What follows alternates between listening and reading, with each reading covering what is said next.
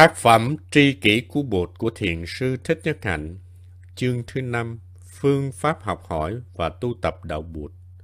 Phần tiếp theo. Chánh kiến đưa tới chánh tư duy.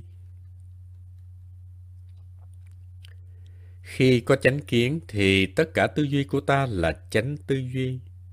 Chánh tư duy là tư duy đưa tới tuệ, đưa tới hiểu và thương, để giúp cho ta bỏ đi những kỳ thị, so sánh, lo lắng và sợ hãi. Tư duy có hai phần, tầm và từ. Tầm, tiếng Phạn là Vitaka. Khi có sự tiếp xúc, ví dụ như khi mắt tiếp xúc với sắc, tai tiếp xúc với âm thanh, ý tiếp xúc với pháp, mũi tiếp xúc với mùi hương, thì trong đầu ta phát sinh ra những ý niệm gọi là tưởng. Tiếng Phạn là samsna. Tưởng là những hạt rất nhỏ như những hạt bụi. Những hạt bụi nhỏ đó kết lại thành tư tưởng, thinking. Mắt ta xúc chạm với sắc làm phát sinh ra những cái tưởng.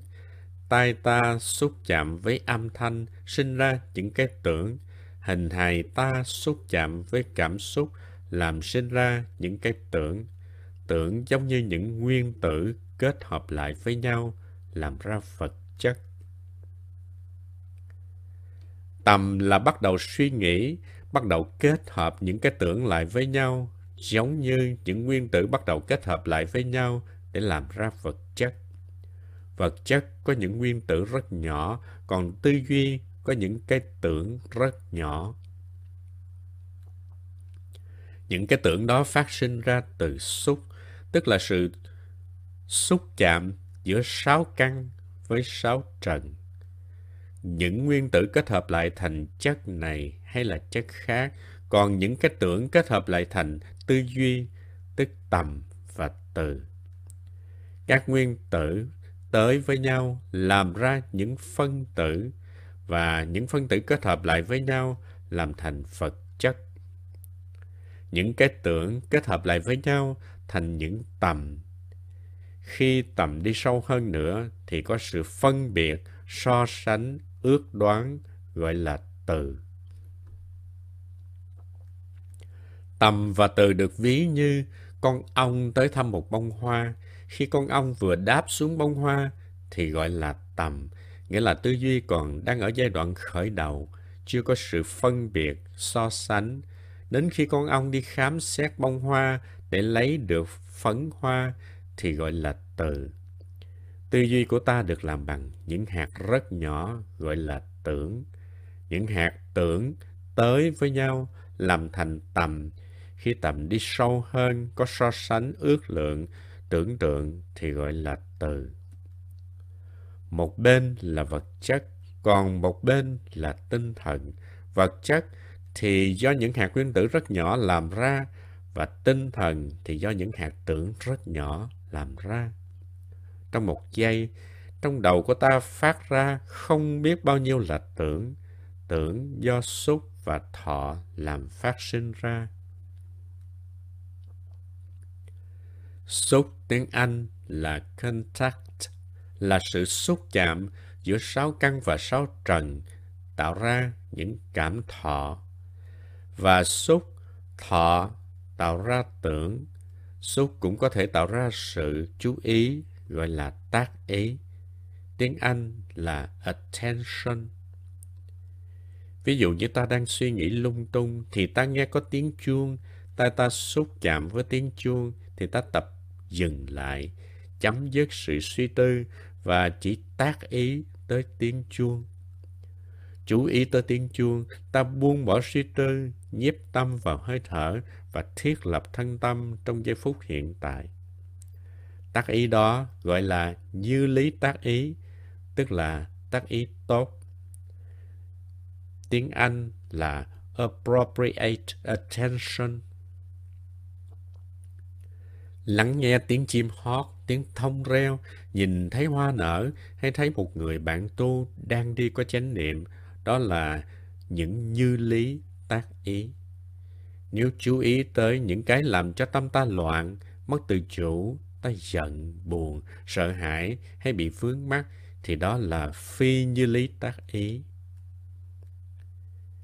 Tiếng Anh là inappropriate attention. Người tu phải thực tập như lý tác ý để đừng bị kéo theo những cái không có lợi cho sự tu học của mình. Ban đầu có những cái tưởng do sự xúc chạm, do sự chú ý và do cảm thọ làm phát sinh. Những cái tưởng đó tới với nhau làm thành tầm và từ. Khi chúng ta đi tới một quyết định, tức là tư, tiếng Anh là volition. Tư là ước muốn, khiến ta phải quyết định chạy theo, quyết định chiếm đoạt hay quyết định lìa bỏ. Tác ý, thọ, tưởng đưa tới tư duy. Tùy theo tư duy đó là chánh tư duy hay tà tư duy mà ta phản ứng khác nhau.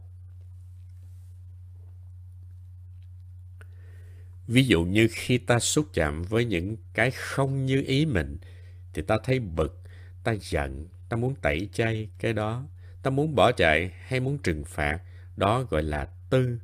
Tức quyết tâm của ta muốn phản ứng lại, muốn chạy theo, trừng phạt hay bám lấy. Nhưng nếu có niệm, định và tuệ xen vào, thì ta sẽ có một cái thái độ khác.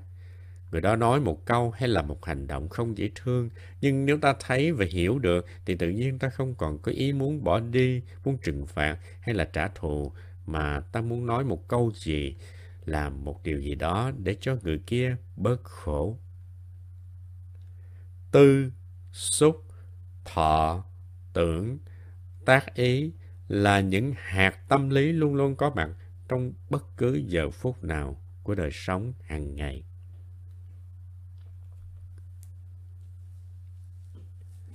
Vô ngã là tinh hoa của đạo Bụt.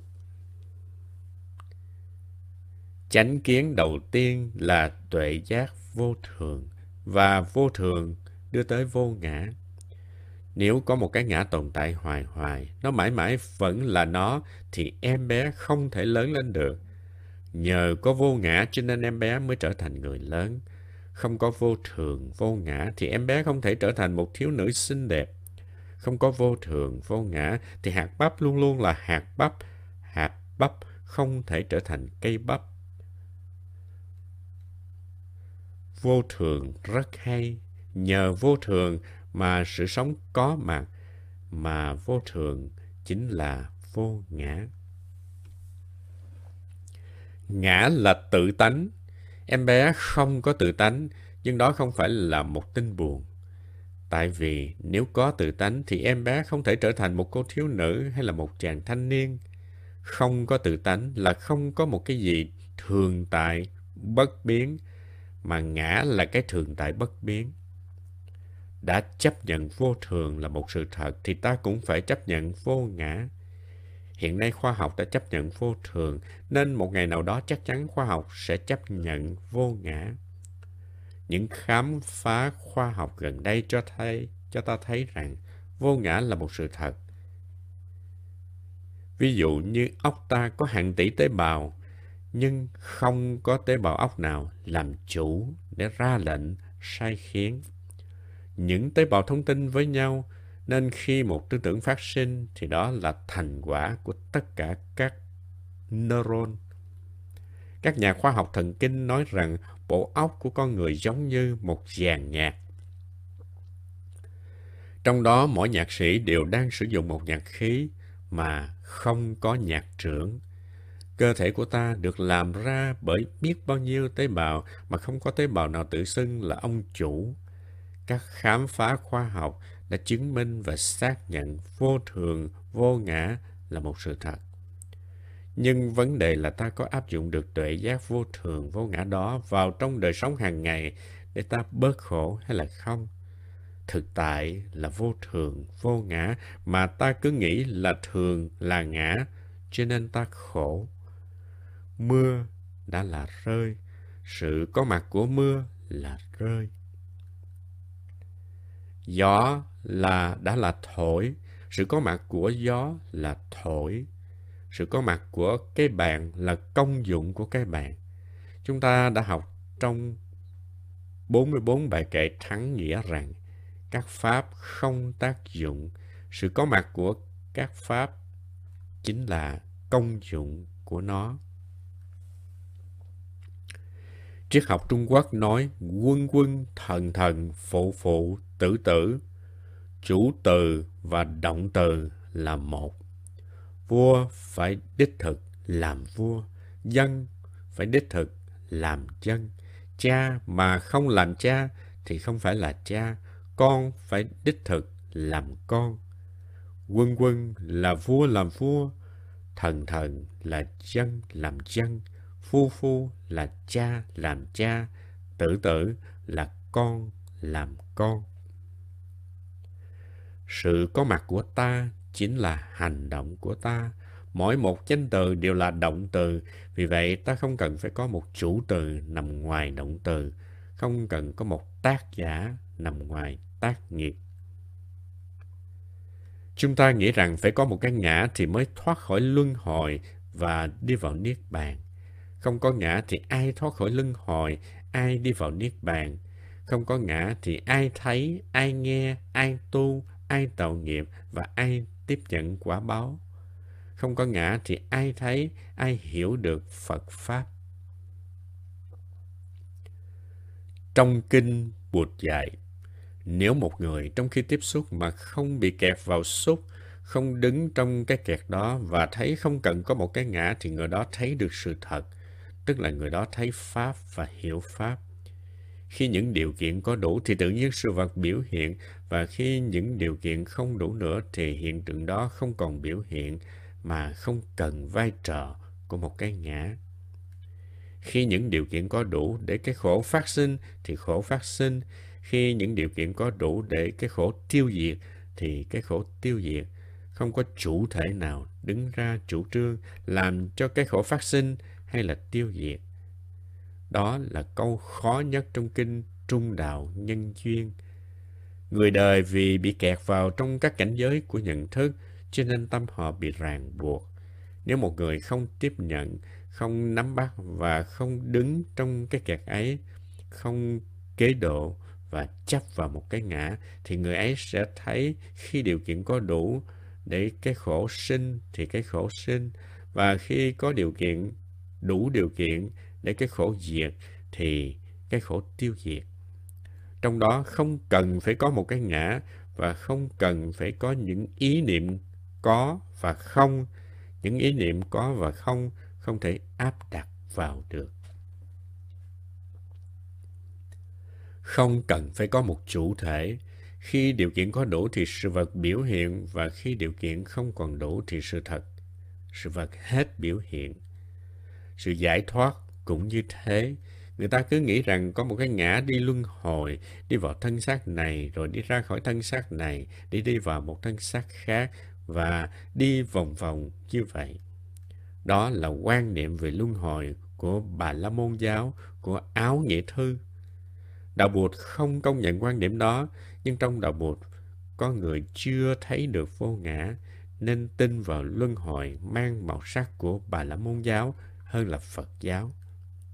Vì chưa học đủ, chưa được khai thị, nên ý niệm về luân hồi, về nghiệp, về quả báo của chúng ta vẫn còn mang nặng chất liệu của bà La Môn giáo.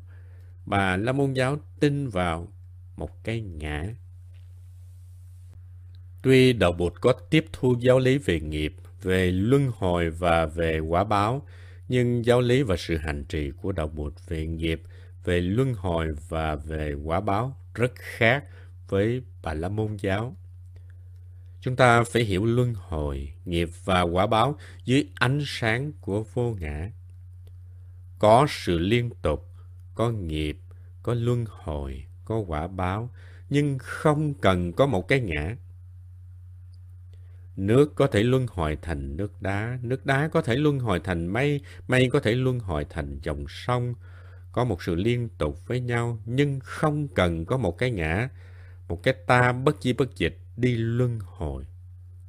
Câu gieo bắp thì được bắp, gieo đậu thì được đậu, rất đúng, nhưng không cần phải có một cái ngã. Đạo bột chủ trương, khi các điều kiện đầy đủ thì hạt bắp trở thành cây bắp và trái bắp mà không cần phải có một cái ngã ở trong đó. Bài kệ thắng nghĩa đầu tiên chúng ta đã học năm ngoái có câu không hề có chủ nhân, không kẻ làm người chịu, các pháp không tác dụng, dù chuyển dụng chẳng không. Không có người gây ra nghiệp, không có người thọ nghiệp, nhưng nghiệp vẫn có. Khi điều kiện đủ thì tự nhiên có nghiệp, khi điều kiện hết thì nghiệp cũng không còn, mà không cần phải có một cái ngã trong đó. Vô ngã là tinh hoa của đạo Bụt. Trong cộng đồng của đạo Bụt có biết bao nhiêu người, nhưng người hiểu đúng pháp và chứng ngộ thì rất ít. Phần lớn đều là những tín hữu và cái hiểu của họ còn vướng mắc vào ý niệm ngã rất nhiều. Tuy vậy, chúng ta phải để cho họ đi từ từ. Muốn hiểu được Bụt, ta phải thấy được vô ngã. Có những người tự xưng là Bụt, nhưng chất Bụt của họ còn ít, mà chất Bà La Môn thì nhiều. Tu tập từ từ thì càng ngày chất Bụt càng nhiều, và niềm tin vào ngã, vào thần ngã và sự mê tín càng bớt đi. Chúng ta có những phương pháp học hỏi được chư tổ trao truyền lại. Ở Tây Phương có nhiều học giả giỏi tiếng Phạn, tiếng Pali, chữ Hán, chữ Tây Tạng, vân vân. Họ đã nghiên cứu và dịch rất nhiều kinh điển, nhưng họ vẫn có thể hiểu lầm Bụt. Sau 30, 40, 50 năm nghiên cứu về Phật giáo, người ta vẫn có thể hiểu lầm Bụt, vì chúng ta không vượt thoát được cách suy nghĩ của mình. Chúng ta nhìn theo cách nhìn của mình, mà không thấy được sự thật. Đạo đức học Phật giáo là làm sao để giúp cho con người bớt khổ, có được niềm vui, căn cứ trên niệm định và tuệ, mà không hẳn căn cứ trên niềm tin về luân hồi, nghiệp và quả báo. Những ý niệm về luân hồi, nghiệp và quả báo đã có sẵn trước khi Phật giáo ra đời. Bụt cũng chấp nhận những ý niệm đó nhưng Ngài không để nguyên mà đã sửa lại rất hay. Ý niệm về luân hồi nghiệp và quả báo của Áo Nghĩa Thư và Phạm Thư trở thành một dụng cụ rất hay ở trong tay của Bụt. Niệm định và tuệ mới là yếu tố đặc biệt của Phật Pháp. Nó có thể mở ra tất cả các cánh cửa của hạnh phúc và chuyển hóa được tất cả khổ đau của con người niệm định và tuệ có công năng giải phóng con người kéo con người ra khỏi ngục tù của khổ đau.